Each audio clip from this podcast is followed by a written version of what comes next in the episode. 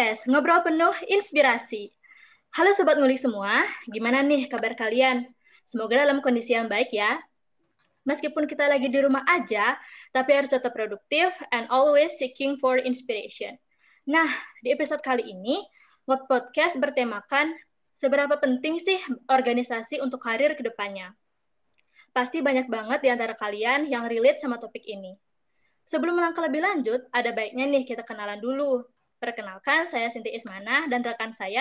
Halo Sobat Ngulik, saya Aditya Erlangga. Bener banget tuh Sobat Ngulik kata Cynthia bahwa uh, sepertinya malam ini kita bakalan seru-seruan abis nih bersama tentunya narasumber yang sangat hebat. Beliau itu merupakan seseorang yang bergelut di dunia trade marketing dan beliau juga merupakan seorang junior promo and activation manager dari L'Oreal Indonesia mungkin kita nggak usah nunggu lama-lama lagi nih Cynthia, kita langsung panggil saja ya. Halo Kak Berial Pratama Putra, gimana nih Kak kabarnya di malam hari ini Kak? Halo Adit, halo Cynthia, uh, halo sobat ngulik, sobat ngulik semuanya, selamat malam semuanya. Senang banget, uh, thank you banget atas kesempatannya untuk uh, sharing-sharing untuk uh, malam hari ini. Semoga apa yang akan aku sharing ke, ke sobat ngulik semuanya bermanfaat tentunya. Amin amin. Semoga bermanfaat ya kak. Dan lanjut saja nih kak, kita kayaknya sobat ngulik udah nggak sabar nih kak untuk ngulik-ngulik kakak gitu. uh, mungkin langsung saja kak, boleh nggak sih kak kakak menceritakan tentang diri kakak, mungkin seputar educational background kakak, lalu aktivitas saat ini kakak seperti apa, dan juga mungkin sedikit tentang personal life kakak gitu kak. Oke, okay, uh, eh, Perkenalkan, nama aku Berial Pratama Putra. Kalian bisa panggil aku Berry. Uh, untuk educational background sendiri, aku itu lulusan dari uh, perguruan tinggi nomor satu di Indonesia. Kalian pasti tahu dong apa perguruan tinggi nomor satu di Indonesia yaitu IPB. Aku lulusan dari Institut Pertanian Bogor, uh, angkatan 46. Coba kalau Adit sama Cynthia angkatan berapa? Kalau aku angkatan 55, Kak. Kalau Cynthia, Cynthia sama ya. Oh my god, ketahuan berarti tuanya. Oke, aku lulusan dari IPB angkatan 46 untuk jurusannya aku di manajemen gitu. Kemudian untuk uh, career sendiri untuk uh, saat ini sekarang aku sebagai uh, junior junior promo and activations manager. Tapi aku akan cerita sedikit. Uh, ini mungkin agak aku akan cerita dari awal karir dulu. Jadi pertama setelah dari IPB aku itu uh, keterima di uh, salah satu di uh, number one and the biggest uh, retailer company in Indonesia. Itu aku keterima sebagai uh, merchandising, visual merchandising gitu. Jadi kalau kalian tahu uh, Mitra di Perkasa atau MAP, uh, kalau FM uh, food and beverage-nya kayak Starbucks, uh, Burger King, terus kemudian untuk fashionnya sendiri kalau kalian uh, pernah dengar Zara, itu itu aku uh, di Mitra di Perkasa yang handle untuk brand-brand tersebut itu merupakan lifestyle retailer uh, terbesar di Indonesia sebagai visual merchandiser. Kemudian setahun kemudian aku uh, pindah lagi pindah lagi ke number one beauty company in the world gitu. Aku keterima di L'Oreal tahun 2015 mulai sebagai uh, functionnya sama sama-sama merchandising Kemudian setelah itu aku setelah kurang lebih satu tahun aku pindah function lagi ke uh, eh, BA trainer, beauty advisor trainer, jadi training untuk semua SPG. Kemudian sampai tahun 2019 kemudian aku pindah ke trade marketing sebagai uh, promo and activations manager. Kalau dilihat dari perjalanan karir sebenarnya kayak kayak lompat-lompat gitu kan kayak lompat-lompat dari merchandising kemudian training and development lalu kemudian ke bagian uh, promo activation di bagian trade marketing tapi sebenarnya kalau kita tarik uh, benang merahnya gitu itu sebenarnya semua itu berkaitan sama yang namanya marketing gitu. That's why marketing it's very very interesting topic dan uh, apa namanya role yang sangat menarik karena itu bisa ke mana aja gitu. Kayak merchandising, merchandising itu kalau kalian semua uh, masih belum aware merchandising itu lebih yang bersifat support marketing. Kayak misalkan kalau ada campaign kayak produksi produksi displaynya terus kemudian produksi untuk segala macam perintilan di tokonya poster segala macam itu namanya merchandising. Nah kemudian aku juga handling uh, beauty advisor juga sempat training and development kurang lebih hampir tiga tahun.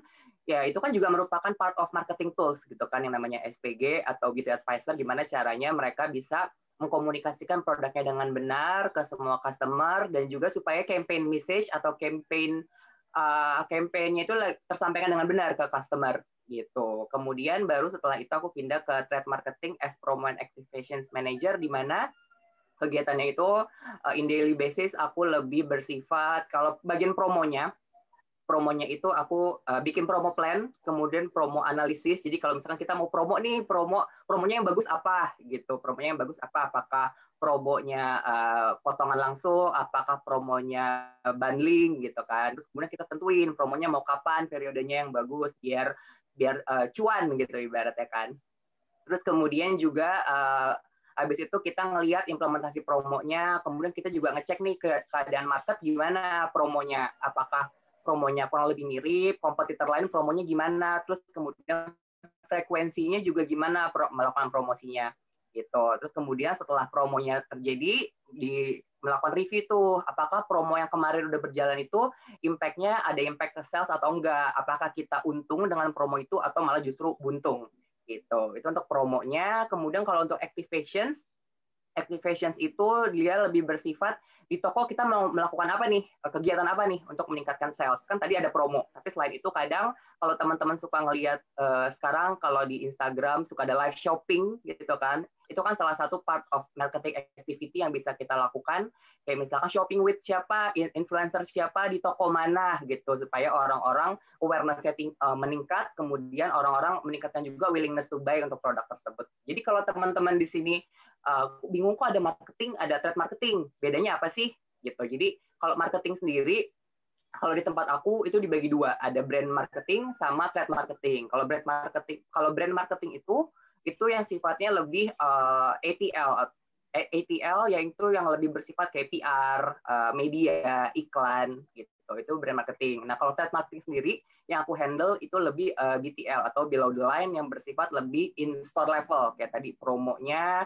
terus melakukan kegiatan apa, terus pajangannya kayak gimana supaya untuk meningkatkan sales. Meskipun ujungnya dua-duanya sama-sama sales, cuma beda aja. Yang satu lebih ke TV, media digital, kalau aku lebih in, uh, lebih ke store levelnya. Kurang lebih seperti itu sih apa yang aku lakukan uh, in daily basis. Gitu. Wah, keren banget kan Sobat Ngulik bintang tamu kita kali ini. Oke deh Kak, uh, kita langsung saja. Kenapa sih Kakak memilih untuk berkarir di bidang marketing Kak? Oke, pertanyaan bagus gitu. Kenapa aku tertarik uh, di bidang marketing? Karena menurut aku marketing itu merupakan role atau uh, function dari manajemen yang balance gitu. Kenapa aku balance? Kenapa uh, kenapa aku bilang balance? Karena menurut aku marketing itu benar-benar uh, punya uh, punya uh, kerjaannya itu ada part analytical dan numericalnya. Jadi kita menganalisa, menganalisa keadaan market dari data sales, data penjualan segala macam. Ada part analisanya juga kemudian kita juga dituntut untuk mengasah kemampuan kreativitas gitu. Jadi analytical and numerical role-nya dapat, creativity role-nya juga dapat. Jadi ibaratnya otak kiri sama otak kanan itu seimbang kepakainya gitu. Dan kebetulan selain aku menurut aku itu merupakan role yang uh, balance, uh, balik lagi karena ke personality juga sih gitu. Aku kan basically uh, orang yang sangat extrovert dan uh, benar-benar social person banget. Jadi kalau di bidang marketing tuh kayak cocok aja. Aku tuh nggak terlalu suka yang terlalu uh, monoton atau yang benar-benar behind the desk banget. Kan kalau marketing kita pasti akan suka travel ke mana-mana dan juga untuk kalau ngadain acara pergi ke mana-mana. Aku suka sih yang kayak gitu, ketemu banyak orang segala macam gitu. Nah, jadi gitu Sobat Ngulik, ternyata menjadi seorang market marketers itu atau uh, mungkin di menjadi seorang trade marketing itu adalah merupakan bagian atau mungkin bisa dibilang passion dari kakak yang sesungguhnya kali ya kak. Karena tadi kakak sudah menyebutkan bahwa itu bagi kakak adalah sebuah role balance gitu di mana ada part analyticalnya ada kreativitasnya mungkin yang mana itu membuat otak kiri dan otak kanan kita itu menjadi uh, saling bersinergi lah gitu ya kak ya. betul betul betul. Hmm, mungkin lanjut nih kak. Uh, waktu dulu nih Kak, selama Kakak menjadi mahasiswa di IPB, organisasi apa saja sih Kak yang Kakak ikuti gitu? Lalu di dalam organisasi itu Kakak itu menjabat sebagai apa gitu Kak? Dan ketika Kakak uh, bergabung dengan organisasi itu, kira-kira uh, ada nggak sih Kak proker-proker atau program kerja yang sukses gitu diraih oleh Kakak dan kira-kira ada juga nggak gitu kegagalannya yang pernah Kakak alami gitu? Oke, okay. oke. Okay. Jadi sekarang ngomongin tentang organisasi, uh, to be honest ketika aku dapat uh, dikasih tahu aku bawa topik organisasi aku tuh senang banget kayak uh kayak semacam uh, excited banget karena aku tuh bener-bener dulu waktu masa kuliah, aku tuh uh, menghabiskan banyak waktu aku juga di Center of Management.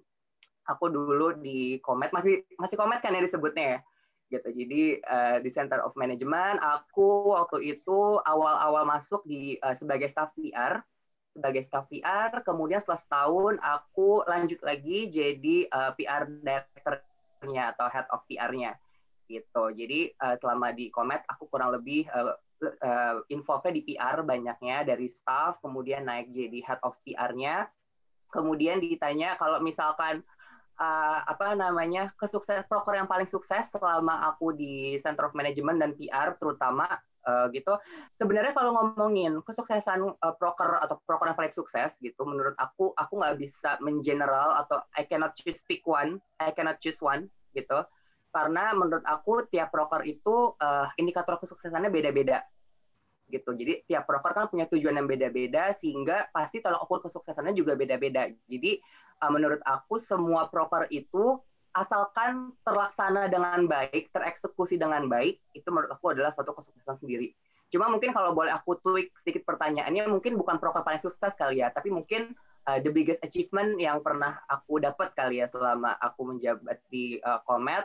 Jadi waktu terakhir aku sebelum sebelum uh, apa namanya uh, mundur dari komet kan udah selama dua tahun, habis kan fokus ke skripsi kan, gitu. Habis itu selama akhir pengurusan kan biasanya akan dievaluasi oleh Dekom, Dewan Komisaris untuk uh, each departemennya itu gimana sih performance-nya dan alhamdulillahnya waktu aku menjabat sebagai head of PR atau PR director-nya uh, Direktorat Public Relations itu menjadi direktorat uh, the best direktorat saat itu. Jadi itu merupakan suatu kebanggaan tersendiri bagi aku. Akhirnya aku menjalankan role aku di PR itu nggak yang ambisius gitu loh. Aku menjalaninya dengan sangat happy, bahagia. Komet itu aku nganggapnya kan perkuliahan yang pasti pusing gitu kan. Perkuliahan pasti pusing. Aku tuh uh, menganggap komet adalah sebagai tempat aku uh, istilahnya meng, uh, menghibur dan juga ibaratnya aku mendapatkan sesuatu hal yang uh, bermanfaat juga nggak cuma asal senang aja tapi aku juga dapat uh, added value juga karena kan ada banyak hal yang nggak kita dapat selama di kuliah tapi kita dapat di organisasi dan uh, ternyata hal itu merupakan hal yang sangat uh, uh, hal yang sangat berguna banget untuk di dunia kerja gitu. Jadi kalau bisa dibilang uh, waktu itu achievement terbesarnya adalah aku bisa menjadikan direktorat yang aku handle public relations sebagai direktorat yang the best direktorat kala itu gitu. Dapat award. Terus kemudian kalau kegagalan hmm uh, interesting questions nih. Kalau kegagalan so far sih sebenarnya aku tuh ada goal dulu sebelum aku uh, mundur sebagai PR director aku tuh pengennya semua tim aku semua tim aku itu lanjut gitu aku tuh pengennya dulu semua tim aku lanjut aku udah uh, approach mereka each of uh, each of them aku uh, aku uh, approach mereka aku benar-benar ayo stay di Komet. Komet itu bener-bener uh, bermanfaat banget loh. Komet itu kan kalian udah rasanya sendiri gimana rasanya di, rasanya di Komet gitu. Pokoknya manfaatnya banyak banget aku jelasin. Tapi karena uh, satu dan lain juga pasti punya individual priorities juga gitu kan. Akhirnya dari uh, beberapa